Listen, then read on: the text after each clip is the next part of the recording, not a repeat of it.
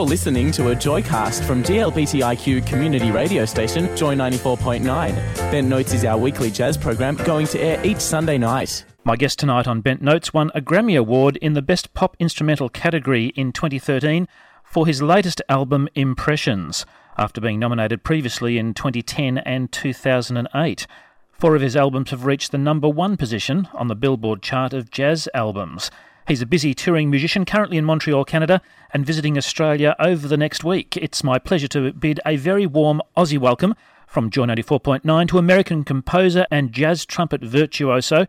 He's just off the stage after a show in Montreal Chris Botti, welcome. Thank you for that introduction and thanks for having me on your show. Oh, it's a pleasure to have you, Chris, and thank you for making the time after a show in Montreal. I understand that it's a bit of a chaotic place at the moment with the Jazz Festival. Well, they have lots of different uh, venues going on, and then we played at the theater, and then they have like outdoor music in the square, and it's it's uh, very loud and going a little bit crazy out in front of my hotel right now. But it's it's it's very festive, and it's a great jazz festival. Chris, you've become the largest selling American instrumental artist of all time. I read that you're also the world's top selling jazz instrumentalist. Where did it all begin? Well, I mean, to get to the point where you have a, a realized career is a bit of a, uh, you know, a stroke of a lot of good fortune from having worked with people like Sting and and uh, I mean, so many different other people in my career. Uh, to, I mean, to, to really like making good music and, and surrounding myself with good musicians a priority. So I mean, there's a whole lot of things that contribute to to being successful as an instrumentalist because you can have a popular hit vis-a-vis a video like overnight. You can be kind of a household name, but to make it as an instrumentalist takes the the, the road is a much different climb, so to speak. And so uh, I'm, I've been very very lucky, and it's been a it's been a really nice ride for me to get onto that road, Chris, you had to start somewhere. What's your first memory of uh, of music? Well, I mean, I, I played the, I mean, I practiced the trumpet, and, and I was super dedicated uh, to, to to playing the instrument. Uh, I heard Miles Davis when I was a kid on, on on an album, and that's what made me sort of want to become a jazz musician. So I didn't really think about like all the success and all that stuff, but I mean, it really connected with me the instrument, and um, and that's what I knew I wanted to do. Now, what happens is that you, you, need some, some certain breaks along the way. I, my very first professional kind of concert or gig was playing with Frank Sinatra, and I've worked with so many different people along the way, like basically every kind of famous singer from Bocelli to Bublé to Steven Tyler, um, John Mayer, I mean, on and on and on. And and vis-a-vis kind of getting like respect from those type of artists and having my opportunity to to release my own records has kind of been the thing that's uh, done it for me so many people that you've played with and supported, and now you're leading the fray, so to speak. Was there anything particular you can remember from those musicians that you learnt? Was there something that stands out as being an amazing thing to learn? Well, I mean, uh, I guess I, in many respects, I don't really have a career on the level that I do now. I have not been from working very closely, having been in Sting's group, and then having him kind of give his blessing to my music and, and opened so many, many doors for me, both as a performer, as a recording artist. It was just an amazing opportunity for me to uh, become super good friends with someone that has that kind of impact on on the on the music business. So I would say, without a doubt, he's the guy that I, I uh, uh, have have learned the most from, and uh, and and has helped my career in so many ways. And still still out there performing, of course. Oh yeah, I mean we we do kind of special events every once in a while, kind of often, but uh, yeah, but he's been he's been he's been great, and obviously he, I, I got my appetite for the road by being in his band. You know, like, uh, knowing how much he hits the road, it's it's pretty insane. You hit the road a lot too. I, I read uh, was it 300 nights a year you're on the road? We're we're we're away from home 300 days. I mean, for instance, we're coming to Australia, as you know, and and uh, that is you know two days to get there and two days to get back, and and then the day off. But but but we probably do you know 250, 230 shows a year. But but uh, it's the it's the travel and the getting around that that makes it kind of uh, a little more. Uh, taxing on the calendar. How do you uh, work your life so that you can enjoy all this uh, performing and participate in it, but still have a life of your own? I don't necessarily know if I do uh, have a you know well-rounded life, but I'm certainly not complaining about it. I you know I feel so incredibly fortunate to be able to do what I do, to be able to to make play music, you know, and to have an audience all around the world. It's a very unique thing, as I said, for an instrumentalist. But so I, I just feel real lucky, and uh, and and and we we love you know doing the touring and, and and being able to assemble the musicians I have. There's just such an incredible group of, of performers, and just just so you know, like the my, my the shows, it's a show, you know. So we have like two singers and a concert violinist, and uh, you know, and an incredible group and a band, and and and you know, not only is there the symphony, but it's not just the symphony and a trumpet player. It's a whole the whole uh, put together show, and so we're we're really happy about that. The, the shows you do, as you say, you put them together. You have more than just yourself standing out the front of a symphony orchestra. Do you use uh, participants in the show from the various countries that you visit, or are they all transporting around with you? Yeah, no. What happens is that, that when you have a band that's on the level of these guys, I mean, you know, many of them have won Grammys, or they they they they're, they're seriously like the bright upstarts in their in their craft. So you know, it's hard to find that in every city. You might be able to find it in Sydney. Don't get me wrong. I mean, Sydney's got some incredible musicians. However, you might not find it in St. Louis on a Tuesday night or something like that. So, so you know, you really kind of got to go out and and handpick your musicians It's very, very important how that all goes down. And so we, uh, I spend probably the majority of my time going around and, and, and around the world to try to find, you know, uh, musicians that share the stage with me and that I that I think would be a great addition to my band. We're talking to Chris Botti tonight here on Bent Notes on Joy ninety four point nine.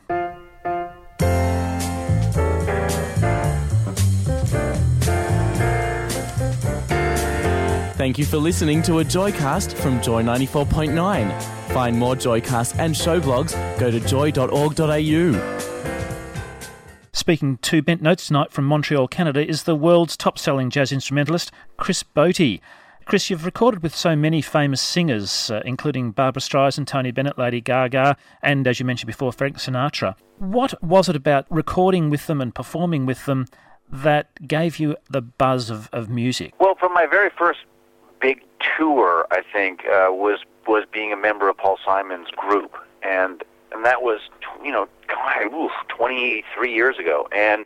I think what that did is it gave me an appetite for wanting to be on the road. And there's there's a whole lifestyle choice to being out on the road and being um, and loving it. You know, a lot of people kind of get worn down by it, but I get energized by it, and and, and I think I learned a lot from those different musicians also about how to put a band together, how to craft a band, how to make artistry in your band real important. Sadly, now nowadays, you know, young acts come up and they don't have this notion of having, you know, this incredible artistry behind them as well as having a great career. They're kind of more interested with having dance moves and, you know, light shows and stuff like that. So it's sort of become something different. But back back in the 80s and the 90s when I was coming up into the business, there still was a lot of emphasis on world-class musicians on stage behind the artists that had their name on the marquee.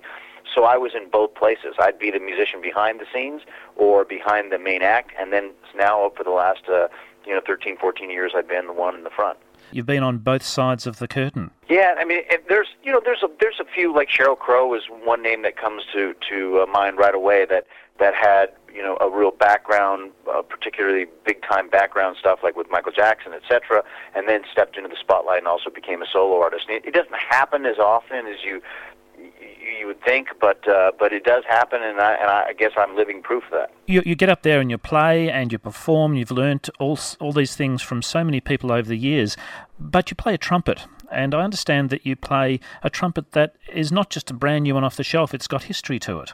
Well, you know, when you play instruments like whether it's violin or trumpet, I mean, the violins are much older than trumpets because the trumpets sort of dis- disintegrate over time because you have moisture from your from your blowing into the thing, you know. So they they don't hold up as well as violins. But mine is a great, great, great, great trumpet from 1939 it's called a Martin. It's not related to a Martin guitar, but it's it's a Martin trumpets. It's Miles Davis played them, and Chet Baker and a bunch of other people played them. And I happen to have found a, an amazing one about 13 or 14 years ago. It's been my my real baby. It's amazing, amazing horn.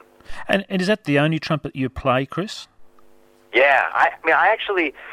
I actually don't really live anywhere. I live in a hotel in New York, so I carry I have like one suitcase and my trumpet and a carry-on, and I really got rid of most of my possessions. I've done it twice in my life. This is I'm, I'm about a year and a half into my second run, but I did it one time about seven years with not with no possessions, and uh, yeah, I like it. And so I, I only carry the one trumpet around. I only have the one. Is the choice of that instrument important for a musician, whether it be a trumpet or a violin? Is there something about that trumpet that to you gives you so much more power or or empathy? I think that if you're lucky enough to connect with an instrument, whatever that is, a particular instrument over the course of your life, really connect with it emotionally.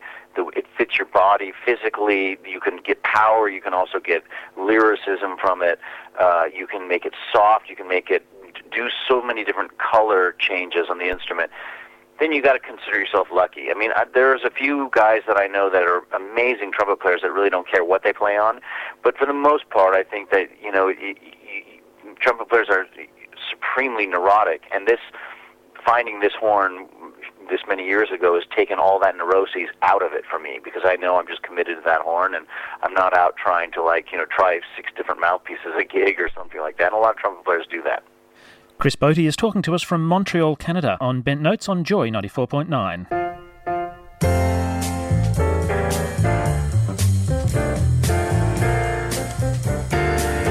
Thank you for listening to a Joycast from Joy 94.9. Find more Joycasts and show blogs, go to joy.org.au. Speaking to us from Montreal, Canada, is the world's top selling jazz instrumentalist, Chris Botti. Chris, you've got your trip out here to Australia, as you've mentioned. You're travelling two days to get here, two tra- days to get back. You've got some shows it at this. Feels like two. It's probably more like a day and a half, but it's it's, it's so worth it when we arrive. Well, you're playing in some beautiful venues. The Sydney Opera House to start with. I can't I can't think of a more beautiful venue than that in the world. I, I mean, you know, yes, Carnegie Hall is is is is legendary, but it's not nearly as beautiful from the approach as as the Opera House. I, I I'm I'm pressed to think of many places in the world that have that kind of stature and grand, grand kind of feeling to it. Down here in Melbourne at the Hamer Hall, it's just recently been done up. I think it seats is it almost 2,400 people. Uh, it's going to be an amazing experience for those who are lucky enough to get tickets. So looking forward to it. We we've been to Australia now. This will be our fourth or fifth time with my band, and we started out playing a little little tiny club, and we've grown it into being able to play at the Opera House and in Melbourne and everything. And it's just it's uh, it's something the band really really looks forward to coming down there. First of all, the coffee in Australia is the best in the world, and uh, outside of Italy, I think it is the best in the world. And so uh, we're we're excited to, to see everyone, say hi to old friends, and, and make music. The show you've got uh, bringing down here to Australia, Chris, I understand it's based upon your Impressions album that was released a year or two ago. Well, some of it is. I mean, it's it's, it's maybe more of a. Um, linked closely or to, more closely to our Live in Boston DVD in, in the sense that it, the show moves around from classical to jazz to R&B to rock and roll, and there's three special guests, and it, it has the roller coaster ride of a show rather than. I mean, Impressions is is is a mood album. It's supposed to you're supposed to put it on and keeps you in a certain mood. But a live show, I think, really needs to have and feel visceral kind of technique when you need to have it and showmanship and chops and entertainment and all these different things which you know keep the audience engaged for a couple hours and and that's important and and I'm I'm you know always crafting and reworking the show and trying to get it better and better and better and so right now we're bringing with us the A team of musicians that I've had in the course of my career and so I think everyone's going to really have a good time. The album Impressions is your latest one as you said it's it sets a, a scene a feel it's a beautiful album to listen to Chris.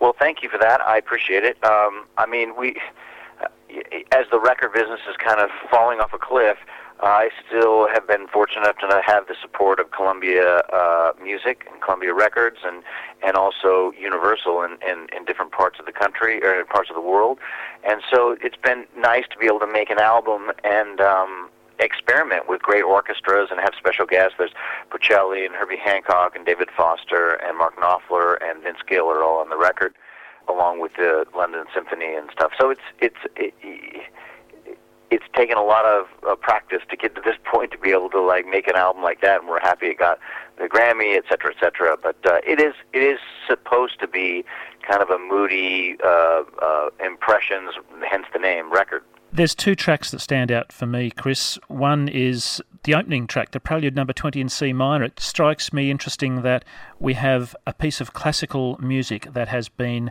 uh, given the Chris Botti treatment.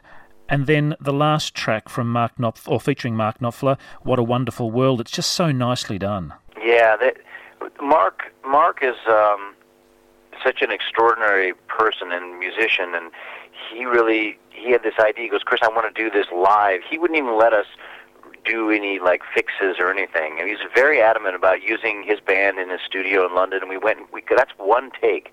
What you're hearing is is the one performance down with all the little you know nuances that that that that brings most musicians, me included, will want to go back and fix a couple of things, but he was adamant about not doing it, and, and I'm very grateful to him for that. It has a really nice feel, an honest feel to that song that are obviously everyone knows.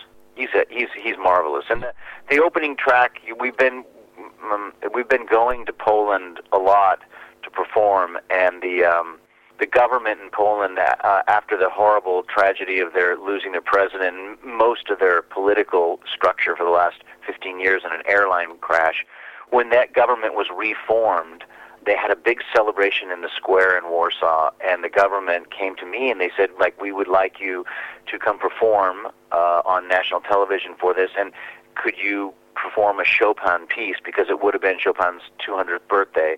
So it all happened. This was three years ago, July, and so we flew there and debuted that song with the Warsaw Symphony and then we loved it so much we decided to record it, and it became the first song on the record. It's an amazing interpretation there, Chris. Well, thank you. Thank you for the time you spent with me today to have a chat about coming over to Australia, the, the Impressions album, and where you've been with your career over the years. It's such a pleasure. Look forward to a fantastic show and uh, bidding you a welcome to Down Under. All right. Well, thank you so much, and we can't wait to see everyone.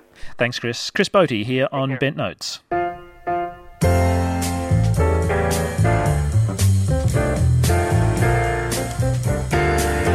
Joy 94.9 is a GLBTIQ community radio station in Melbourne, Australia. Support Joy 94.9 by becoming a member at joy.org.au.